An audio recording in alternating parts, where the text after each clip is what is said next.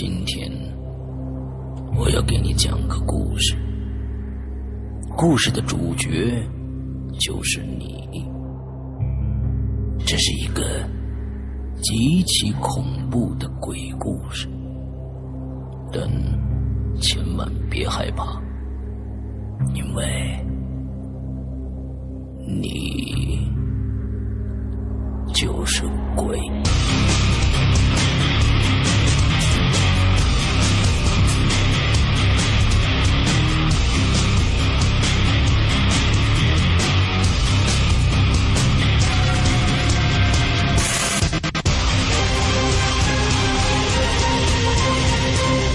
现在收听到的是《鬼影在人间》。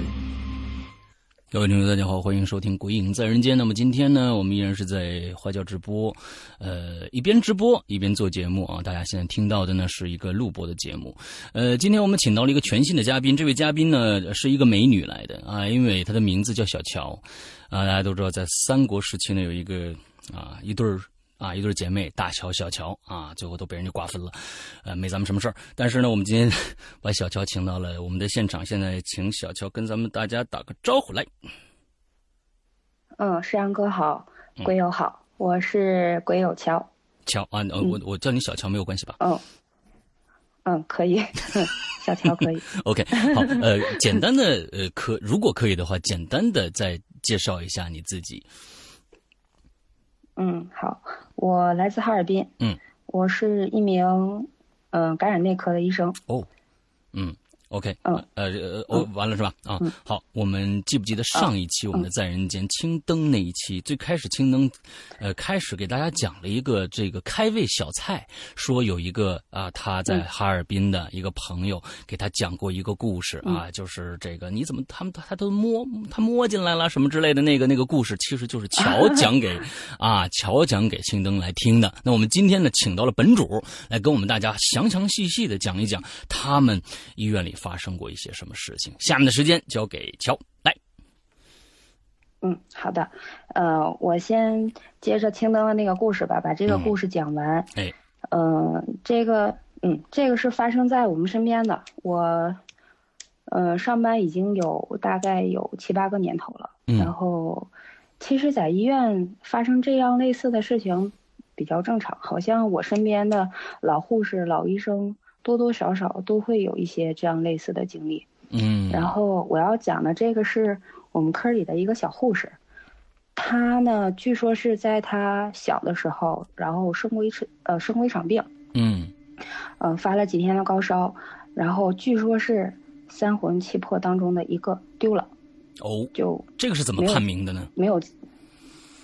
他家里好像也找人给他看过吧，哦嗯，东北这边有出马的，有、啊。对有出马仙，可能家里也也有人给他看过就说有一个走丢了，然后就没有再回来，然后他就是从小就是能感觉到一些，呃，比较奇特的东西。嗯。他自己说他看不见，但是嗯。他能感觉得到。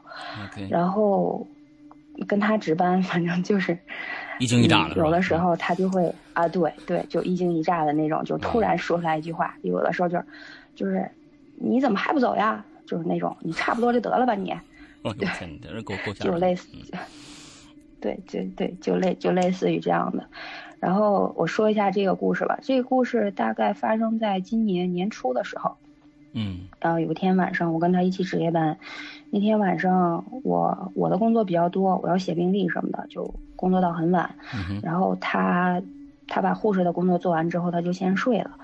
我们医生办公室隔壁就是我们的值班室，值班室里面有两张床，嗯就是世阳哥，你知道，就是做 CT 或者是做核磁，嗯它不是有两个房间吗？嗯一个房间放着机器，然后另一个房间是医生，然后就是观察病人做这个检查时候的一些情况。它嗯中间会有一个很大的玻璃窗，嗯然后我们睡的这个房间就是这样的。我们睡的这个房间原来是一个重症监护室，哦就是，对，就是墙上有一个很大的一个玻璃窗。，OK，然后呢，这个房间里头放两张床，嗯我睡的位置就是这个玻璃窗下面这个床。我睡的这个床不重要，重要的是他睡的那张床。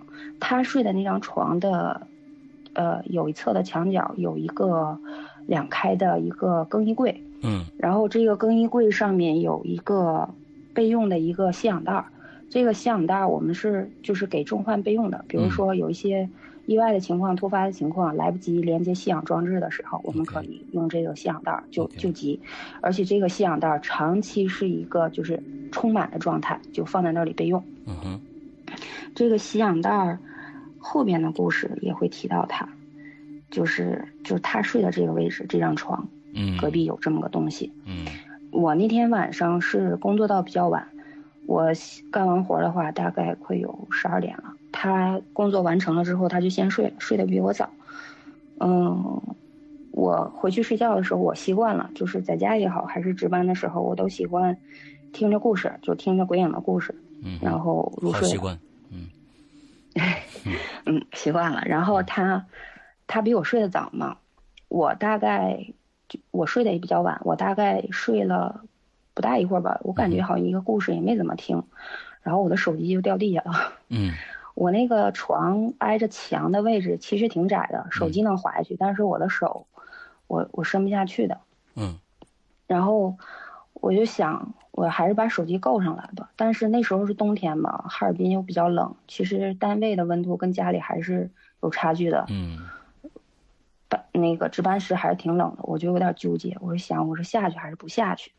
但是吧，不下去了，半夜醒了，我又睡不着。就医生多多少少都会有有一些这种，就睡眠不是很好，嗯嗯被打断了，然后又又睡不着这种情况，我就在那儿纠结，纠结迷迷糊糊的过程当中，我就听到我们隔壁，就是医生值班室那屋有声音，嗯就是有，就像有人在翻病历的那个声音，就纸刷一刷的那个声音。，OK，其实隔壁办公室那个时间应该是没有人的，因为我干完活的时候，我已经把办公室都已经锁上了，嗯而且走廊里头也没有人，就是那时候患者也都已经睡下了。但是我听得真的很清楚，就是那种翻病历的刷刷的声音，我就更毛了，我就想算了，还是赶紧把手机捡起来，赶紧听故事，赶紧睡觉，哄自己睡觉。然后我就下去，以最快的速度把手机捡起来了。我捡起来回到床上之后，把手把耳机什么又插上，就是听了没有多久吧。然后我隔壁床这小护士，就是突然间的，没有任何征兆的，嗯冷不防的来了一句“滚”，滚，我吓了一对，我吓了一跳，我说：“爽子，爽子，你怎么了？”然后他非常不耐烦的说：“有人摸我。”我说：“谁摸你啊？”有人摸我，然后他就翻了个身，我就那时候挺晚的，我也没敢多细问他，嗯然后就这样，就一直迷迷糊糊的就睡到早晨起来了。我问他，我说你昨晚怎么了？谁摸你啊？他说啊，不要脸的摸我。然后我说什么什么？我说什么什么情况？谁摸你？他说你一开始不是？他说我说你一开始不是在办公室那个干活嘛？我就先睡了，我就感觉到门口有一个人在那站着。然后我说是谁呀、他说不知道，就在门口那个位置站着。他说你进来回来睡觉了，手机掉地下了，我都知道。嗯等你捡完手机的时候，我就感觉这个东西进来了。我说进来了，我说我没有开门。他说对，他说我就感觉他进来了。然后他就在咱们两个床中间的这个空位这个地方，用脚尖儿来回这样蹭着走。嗯就是把脚把脚尖儿那样在地上来回蹭来蹭去的这样走。嗯他说一开始的时候他是摸我的头发，然后就摸我的额头，又摸我的脸，嗯我没理他，我没理他，冰凉的。他说我根本也不理他，我翻了个身。他说结果他这不要脸的把手伸进来了。啊，好。我说啊，嗯。我说啊，我说那后来呢？他说后来我骂他了，我骂他滚了，他就走了。嗯。然后，啊，是就这样。然后那天我忘了跟你说了，石阳哥嗯。是这样的，我们科儿吧原来有一个老患者，嗯。这个患者是我管的，嗯。他是一个六十岁左右的一个老头，嗯哼。他有他有脑梗，就是后遗症。他走起路来的时候就是这样，脚尖儿蹭着地这样做。哦对，而且他怎么说呢？他对小护士吧，有的时候不是那么很。明白，你懂的。就比如说，对，就你比如说，小护士给他扎个针呢，他就借机摸人家家的猫一把是吧？或者啊，对啊，对对。然后我们我们这个小护士她长得特漂亮，就是长得非常漂亮的那种。嗯。他就有一次跟我们这护士说：“他说，哎呀，你看你这么可爱，你给我做儿媳妇吧。”儿儿媳妇是吧？他哦。哦，对对对，东北话儿媳妇儿，然后。我们科都知道他是什么样的患者，但是他是老患者嘛，我们也就是不跟他不跟他怎么样计较，嗯，啊，对对，就不跟他一般计较了。然后据说是爽的说，就跟他那个时候走路的样子是一模一样的，就那种脚尖蹭地的声音。这个患者后来呃去世了。OK，他对，因为我们是感染科嘛，我们收肝病，他是肝病没有的。对，所以说他这个走路的这个这个声音，我们都记得很清楚。据爽的说，他说就是就是那种声音，蹭来蹭去的啊。对对，就是那种蹭来蹭去的，而且还把手伸进来摸他，就是这么个情况。还真有色鬼是吧？嗯，我们这是一个一个一个色鬼的一个故事啊。嗯，好，那接下来，嗯，然后然后再讲一个也是。发生在他身上的故事吧。嗯，嗯，这个故事比较早了，大概是在一六年的时候。嗯，就是因为这件事情吧，我和青灯才认识的。嗯，就是，嗯，因为这个事情，就是夏天的时候，我们这边，嗯，感染科嘛，我们收手足口病。嗯嗯嗯。就是小孩的一种肠道传染病。对。手足口病，然后夏天的时候是一个高发季节。我记得很清楚，那是一六年的夏天，然后那个时候他们护士是三天一个夜班，就是爽的那时候值夜班，就是三天三天一个一班。嗯嗯，有一天我还是我们两个值班，交班的时候我看他状态就不是很好，就是脸色很白，然后就是。表情也不是很自然，就是很难受的那种样子。我就问他，我说你怎么了？你不舒服吗？他说姐，我一进到医生办公室就感觉不对劲儿。我说怎么不对劲儿了？他说我感觉我的一侧胳膊很冷。我说你是不是又虚了，出虚汗了？嗯。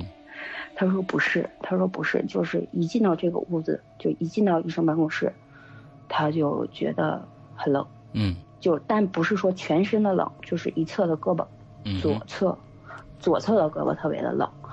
然后我看他当时真的是状态不是很好，就脸非常的白，然后额头上都是虚汗。我说要不然你坐下来休息一会儿吧。他说不行，还有活没干完。然后等他忙活完了之后，我看他状态还是不是很好。他说他说我怎么感觉有人拽着我呢？嗯，我说嗯，他说。我怎么感觉有人拽着我？我拽着你，他说就感觉这一侧的胳膊好像有什么东西在拽着我。然后，其实我也想帮他看看到底怎么样。然后我那个时候我就突然想起来了，我就想起来鬼影里边有一个嘉宾，呃，就青灯他有就是阴阳眼嘛，他可以看到一些其他的东西。我那时候就想要不拍一个照片发给他看一看。嗯。然后就这样，嗯。我给护士拍了一张照片，然后就给青灯发过去了。青灯当时特别好，就是给我回了。然后他回了的东西，我看了之后浑身也冒虚汗了，就特别的吓人。嗯他当时说的是，就是在这个小护士的左手这边有一个小男孩在挽着他的胳膊。OK。然后还有一个东西。就是还有一个大概年龄在四五十岁，他说不是很清楚，就是四五十岁一个样子的一个男的，嗯，他是把他的下巴抵在小护士左侧的肩膀上，然后看着他，然后脸上在狞笑。OK，嗯嗯，然后我就告诉爽子了，我说。你看是这种情况，然后他说那怎么办呢？我说不知道啊，然后我就想，我说要不然给我也拍一张吧，看看我这边有没有什么东西。然后爽子就给我拍了一张照片，然后给青灯发过去了。青灯说我这边还好，什么都没有。然后我就想安慰安慰他吧，我说你过来吧，搬把凳子过来坐在我旁边。然后我说那个你坐在我身边，咱俩就是靠一会儿。然后他说好吧。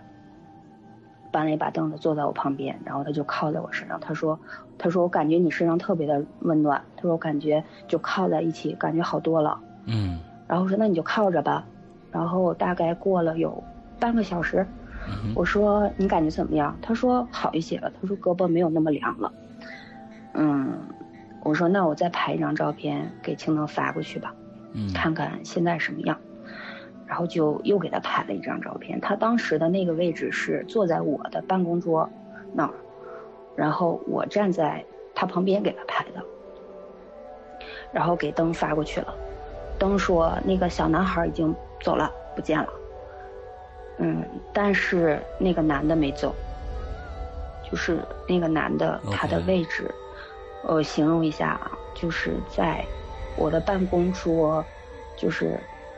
放腿的那个地方，两边不是柜子嘛，然后中间那个地方是空的，可以放腿的。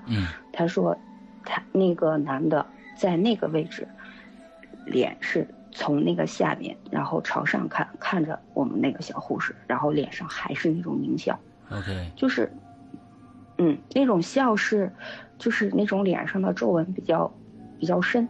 嗯，就是能看出来他他的那种笑。嗯，然后我俩。就分析，就在想这个人到底是谁。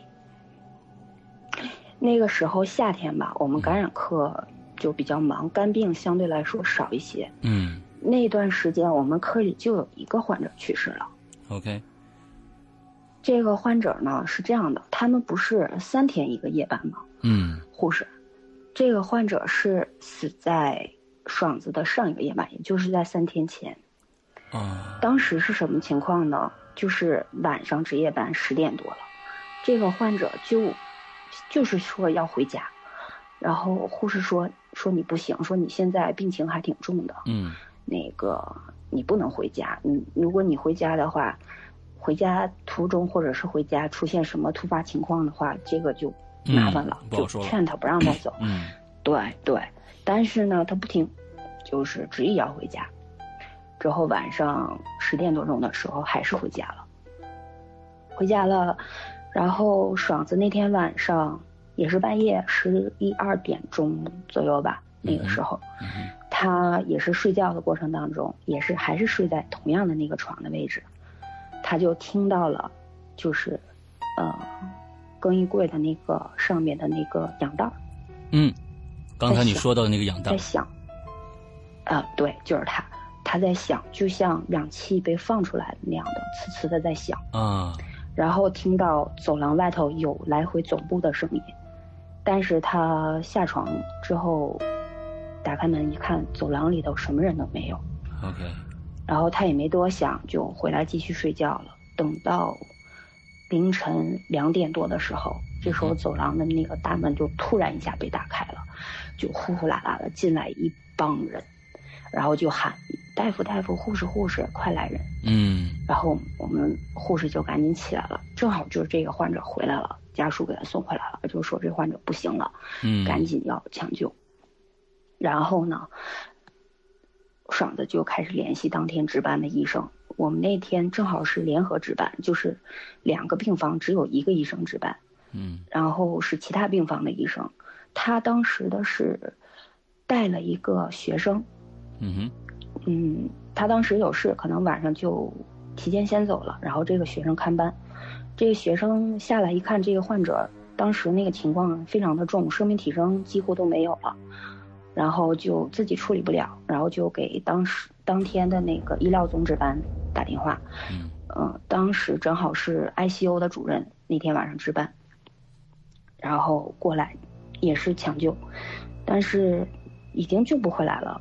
那个患者就是，最后还是还是已经死亡了，然后等到把患者这边处理完了之后，那个主任就跟护士和那个值班的小医生说，说这个患者至少死了已经有两个小时了。啊？对，就是你看这样的话，时间正好就吻合上了，正好是他听到屋子里边那个氧气袋有声音和走廊有声音的那个时间，正好是在十二点多左右的时间。OK，就是主任说，主任说这个患者至少已经死了有两个小时了，但是患者来回来的时候已经没有生命体征了。嗯但是，对，但是家属也没说什么，然后就就按着这个流程，这个患者后来就白天就已经走了。OK，然后呢，没完，就是还没完。嗯。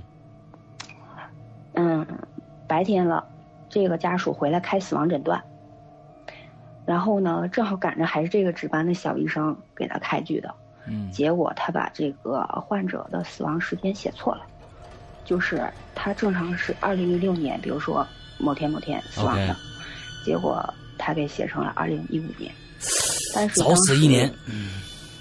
哎，对，写错了，但是他当时也没发现，然后患者家属也没有发现。嗯然后这不三天之后患者要出殡了吗？嗯，正好那天我白天我也值班，就是下午那个时候我来的早，就正好赶上我们那天是我们两个班那天，说三天以后嘛，嗯正好又是那天。我当时我也在，就是患者家属来了，就来来找来找医生，就说你这个死亡时间填错了。嗯，结果人家就是尸体拉到殡仪馆了，人家不给火化，啊说你这个患者对，说你这是死了一年了，说你这个没有啊怎么保存呢？我我你教教我，嗯 对，嗯其实是其实是医生的笔误，然后就家属就来找了，之后就最后就处理了，就是按照，反正就是按照正常流程呗，然后又赔礼道歉，然后又那什么，对，然后就把这个事情又平息掉了。当时家属挺气愤的，而且嗯这个家属就是用我们的话说。东北话就嗯比较脚牙，事儿比较多那种，哦然后又出了这一档的事儿，就觉得就是挺不顺利的。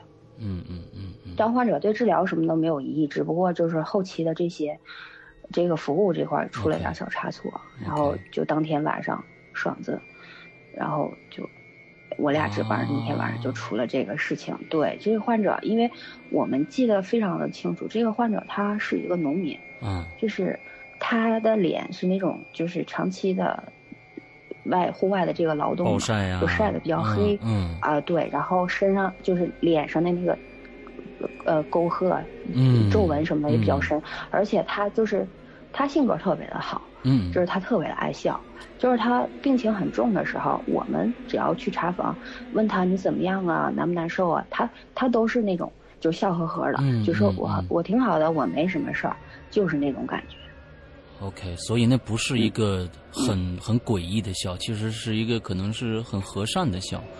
呃，但是呢，就是因为他是这样的一个身份，所以觉得他在旁边笑就会觉得很很可怕。啊，完了之后正好你们也是把、嗯。把这个这个时间写错了，晚上来就是想来提醒你们一声，是吧？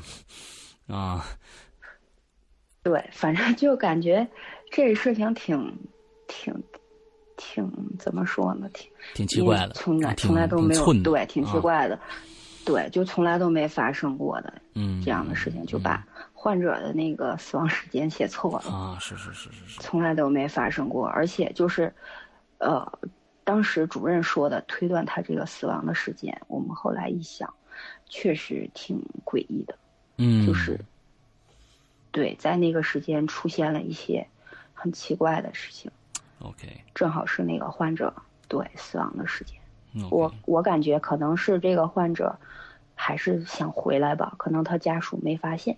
嗯嗯嗯嗯，对。然后送来的时候，其实都已经晚了，患者都已经就已经人已经不在了。但是最后也没有搞清楚他为什么要回家吗？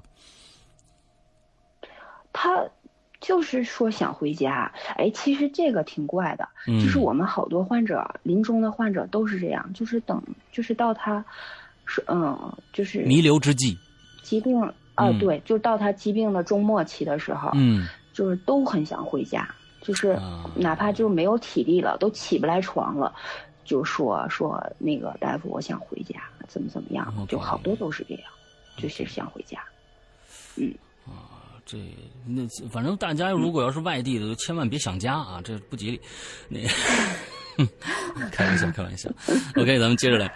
嗯嗯嗯呃，再还有我说一个我们科另外一个护士的嗯发生的事情吧。嗯他嗯，他身上也有挺多挺有意思的故事。嗯哼嗯，这个护士啊，我想讲第一个故事吧，就是一封信的故事。嗯哼嗯，呃，我们这个护士，我管她叫洋洋吧。啊，什么事儿嗯，叫啊？嗯，我妈这么叫我。不是嗯不是不是呃，对宠嗯，啊巧就就就合巧就叫洋洋，就叫洋就是嗯啊。啊，对，就叫洋洋吧。嗯，也是个美女护士，洋洋。嗯嗯，她她的父亲，嗯，几年前就是，嗯，应该是在她上初中之前吧，就有病去世了。嗯然后她跟她妈妈一起生活，她妈妈后来就是遇到了一个男朋友，就是她现在的继父。嗯，她这个继父的前妻嗯就是也是呃因病去世的。哦嗯，对，那个他这个继父带着一个哥哥，就是带一个男孩儿比他大，他叫哥哥。嗯嗯，处了几年吧，他妈妈跟这个嗯他继父，然后就最后就是决定要领证登记，嗯然后要组建一个家庭。然后呢，就是他妈妈说，嗯、我们出房子吧，就是他们住的这个房子，就是原来洋洋的妈妈跟他的爸爸原来生活过的房子。然后他继父呢，就是说，那那你出房子了，那我就出家具什么的好了。嗯，他用的那个家具是，据说是他的继父跟他的前妻就生前用过的家具。啊，说是当时比较新，对，说是当时比较新，扔了又可惜，然后就继续用呗。嗯然后他妈妈也没多说什么，就觉得那就一起用呗，就是能省就省一些吧。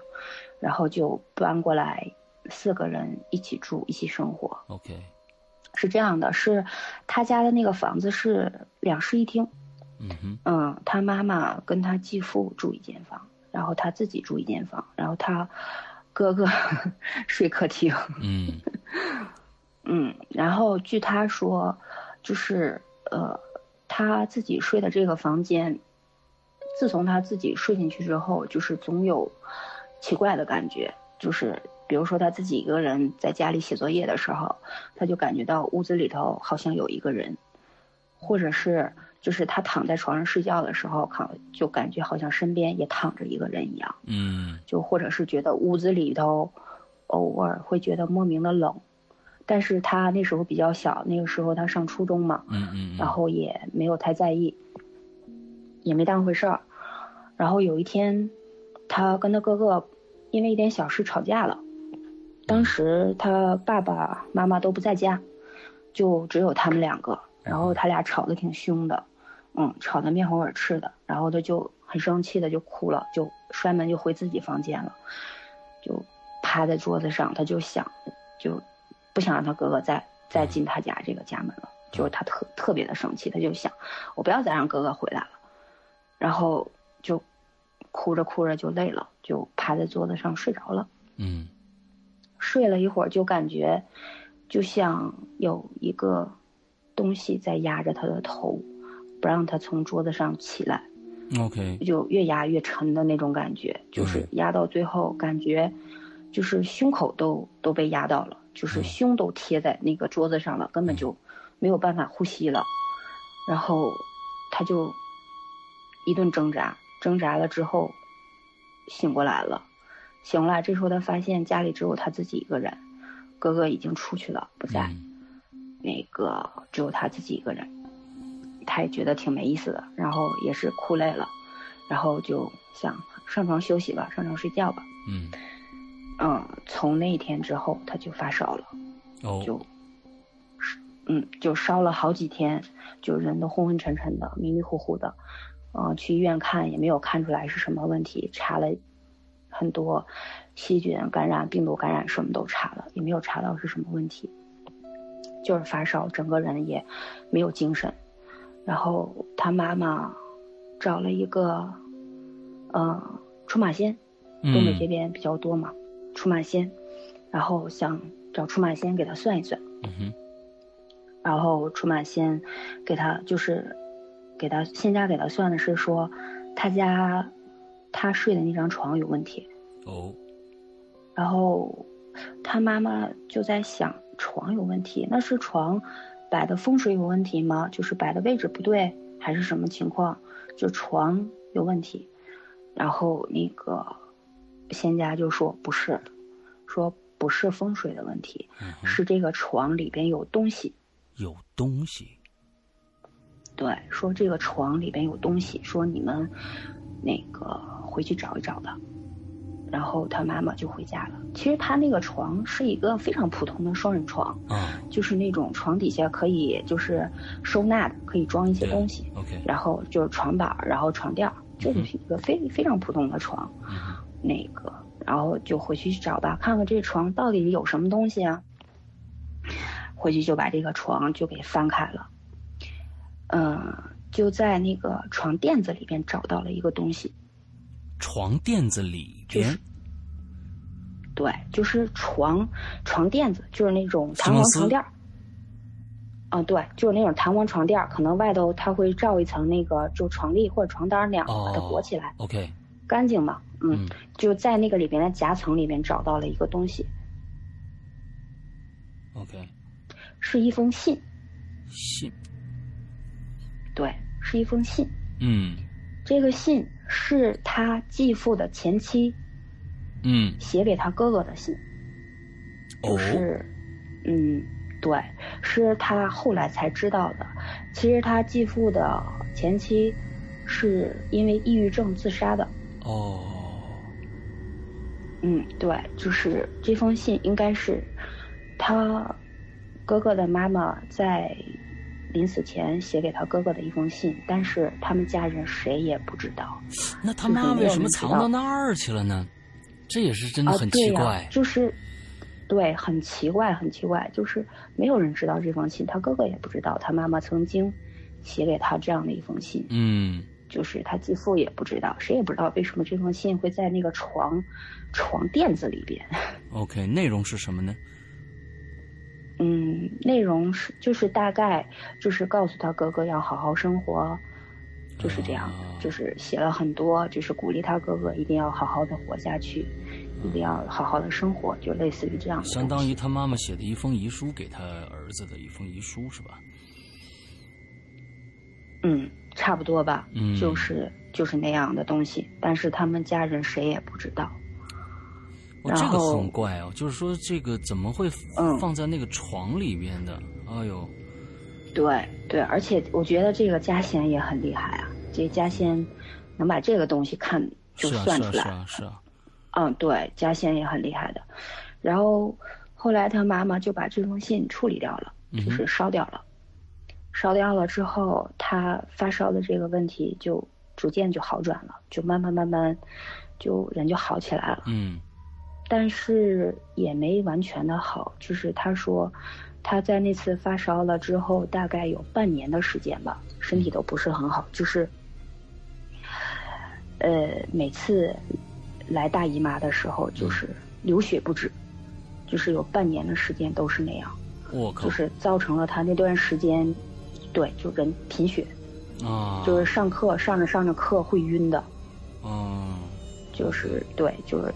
就月经量特别的多，就大概有半年的时间吧，然后吃中药，就调理了好久好久之后，这个问题才嗯好过来的。嗯嗯嗯，对对，嗯。我的天哪！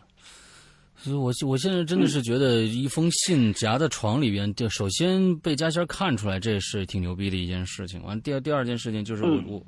我我我随便脑补一下，我随便脑补一下，这种这种信件，我觉得我不知道具体内容是什么，我估计他是不是也看了，我也不知道。我在想，是不是有人人，比如说儿子专门放进去的？我真的是理解不了为什么一封信会在里边。呃，真的是这个太奇怪了。完了之后，我觉得是不是人有意放进去的？所以不知道啊。嗯，他说当时找到这封信的时候是把那个就是床单是拆开之后才找到的，而且他哥哥不知道有这封信，就是不知道他妈妈生前给他写过这封信。我我是这样理解的，是不是因为他跟他哥哥吵架了，然后他不希望他哥哥回来，所以他哥哥的妈妈就生气了。啊，但是那这封信，那这封信为什么放在那儿？就是他妈妈生气可以，那那这封信是在死前就有了呢，还是死后才有的呢？这件事情就非常奇怪。对你要是说死死前的话，那你死前的话一定是为为希望儿子看到，因为都里面都是一些，如果是真的话，那里面是一些鼓励的话嘛，那更应该希望儿子看到。对，但是像最后，呃，在那我我觉得这个这个事情挺怪，嗯。我觉得可能抑郁症的人，可能有的时候他的想法对跟正常人不是很一样吧。嗯，他可能希望孩子，他可能写完这封信又不想让孩子看到。嗯或者是怎么样的，可能自己就藏起来了。我觉得可能是他当天，对，跟他哥哥吵架，当时就是肯定，嗯，他。他妈妈比较，就是能出来帮忙。对，妈妈不太高兴了。啊，对，你看他之前他还就是睡觉的时候还被压床了，就是头被按在桌子上，然后抬不起来，对，那种压的越压越紧的那种感觉。OK。然后后来又发烧什么的，又反正挺折腾他的。嗯，OK，好。前前后后有大半年多的时间。嗯，下一个。啊，下一个还是他的故事。嗯。嗯，这个是一个关于医院的护士洋洋，呃，洋洋是吧？洋洋啊，对，还是洋洋的故事。洋洋的故事，嗯，洋洋的故事，这个是一个，哈哈，嗯，洋洋洋洋好多故事，是吧？嗯，洋洋这个下一个故事是一个有关于一个立柜的故事，立柜，啊，对。就是那种老式的那种组合的那种大衣柜。嗯。嗯，我觉得吧，他当时他给我讲这个故事的时候，我我真是听的听的一身冷汗。我俩是那天晚上值夜班，就是夜班夜话。嗯。后半夜的时候他给我讲的，我当时真的是听了一身的冷汗。虽然这个情节有有一点比较老套，但是我觉得真的还挺恐怖的。OK。嗯。就是一个关于衣柜的故事。嗯，这个是他洋洋的一个朋友。嗯哼，洋洋的一个朋友，他这个朋友，嗯，也是爸爸呃有病去世了。嗯，就是我后面这那个故事还会讲到他爸爸他爸爸去世的事事情。嗯，就是嗯他爸爸。因为是得癌症去世的，然后他妈妈好像也是有病就去世了，所以他这个朋友，就是，嗯，在他们上美校的时候认识的，就算同学吧。OK，洋洋的同学的父母全都去世了。对，洋洋同学的父母就是他们是伪校的同学。嗯，然后那个时候他这个朋友就跟着舅舅在一起生活。嗯，跟着他的舅舅。在一起生活，然后他那个时候上美校了嘛，就是，嗯，感觉也自己就像自己长大了一样，也不愿意再跟舅舅家一起生活，然后他就，嗯，让他舅舅给他租了一个房子，这个房子在哪儿呢？可能哈尔滨的小伙伴们应该都知道，香坊区蔡义街，嗯，这个地方，蔡义街那个地方有一个早市儿，那个地方特别的热闹，嗯，就是而且就是人流量非常的大。嗯哼，那儿的房子也比较的贵，租金也比较的贵。他舅舅给他在那儿选了一个，嗯，一楼，一楼的房子，就是一室一厅，也很大的一个房子。然后就是离着那个蔡一街的早市儿非常的近，人流量也比较大，然后熙来攘往的人就很热闹那么一个地方。按理说那儿的房子的租金在那个时候的话也不便宜。嗯，但是他舅舅据说给他租的时候，房子是很便宜的。嗯嗯，但是那个时候可能孩子都比较小吧，就觉得可能就是脱离了这个监护人的管束，可能会会很自由。嗯，然后他那个时候就总找朋友什么的，就是到到他的那个家里去玩儿。嗯但是呢，他这个朋友，据洋洋说自己晚上不敢一个人住，啊，我觉得他还是害怕，然后经经常找人去，可能还是害怕。嗯对对，其实他还是害怕。嗯然后洋洋问他为什么，他说他感觉屋子里面有人，就，OK，感觉房间里头有东西。然后他说不能吧，说你你看你你家这地方多热闹呀，嗯这这怎么可能呢？嗯，但是他就是说，我要不然我就找朋友来家里来住，要不然我就去朋友家住。总之，就是不自己一个人在家住。嗯然后有一天，洋洋就去他家去玩了。然后洋洋说挺晚的了，我还是回家吧。然后他这个朋友说说的你能不能不走，嗯就在这陪我。洋洋说你看都这么晚了，那个不太好，说爸爸妈妈还惦记要回家。他朋友说那个求你了，就是嗯陪我待一晚上，别走。嗯，给爸爸妈妈打电话，就告诉给家里报个平安，就放心吧，在这儿肯定没问题，跟朋友在一起。然后洋洋看他就是，嗯，可怜巴巴的，嗯 然后也都是好朋友，挺好的嗯。那想那就陪他待一晚吧。真挺可怜的，然后就嗯 嗯，对，然后就那想那那就陪他待一晚吧，然后就就在那儿睡下了。嗯他那个房子是一室一厅，就是嗯有一个卧室，卧室里面有一个原来那种比较传统的那种组合衣柜，挺大的，就是衣柜上面有空间，嗯可以放什么箱子啊，可以放什么，但是那个衣柜上面是空的，什么都没有。洋洋说他在那儿睡，就是睡着了，迷迷糊糊的时候感觉对面就梦中他感觉自己醒了。嗯。就是在梦中自己睁开眼睛了，然后看见衣柜的上面躺着一个人，衣柜的上面躺着一个人，对，衣柜的上面躺着一个人，模模糊糊的，而且是面冲着墙，就是后脑勺冲外，嗯。然后就蜷在那里，哦。嗯，就是感觉他穿着一个红色的衣服，，OK，好像是一个女的，就蜷在那里躺着。洋洋一开始就在梦里，梦里有些事情就不按照常理出牌，他就想看清楚这个东西是什么，嗯。然后他就感觉自己在梦里眨了眨眼睛，就是等他眨了眼两三秒钟，再一睁开眼睛的时候，这个人突然转过身来了，哇！啊，就是啊。嗯，脸就是转过来了，嗯，然后他就害怕了，然后他就赶紧又把眼睛闭上了。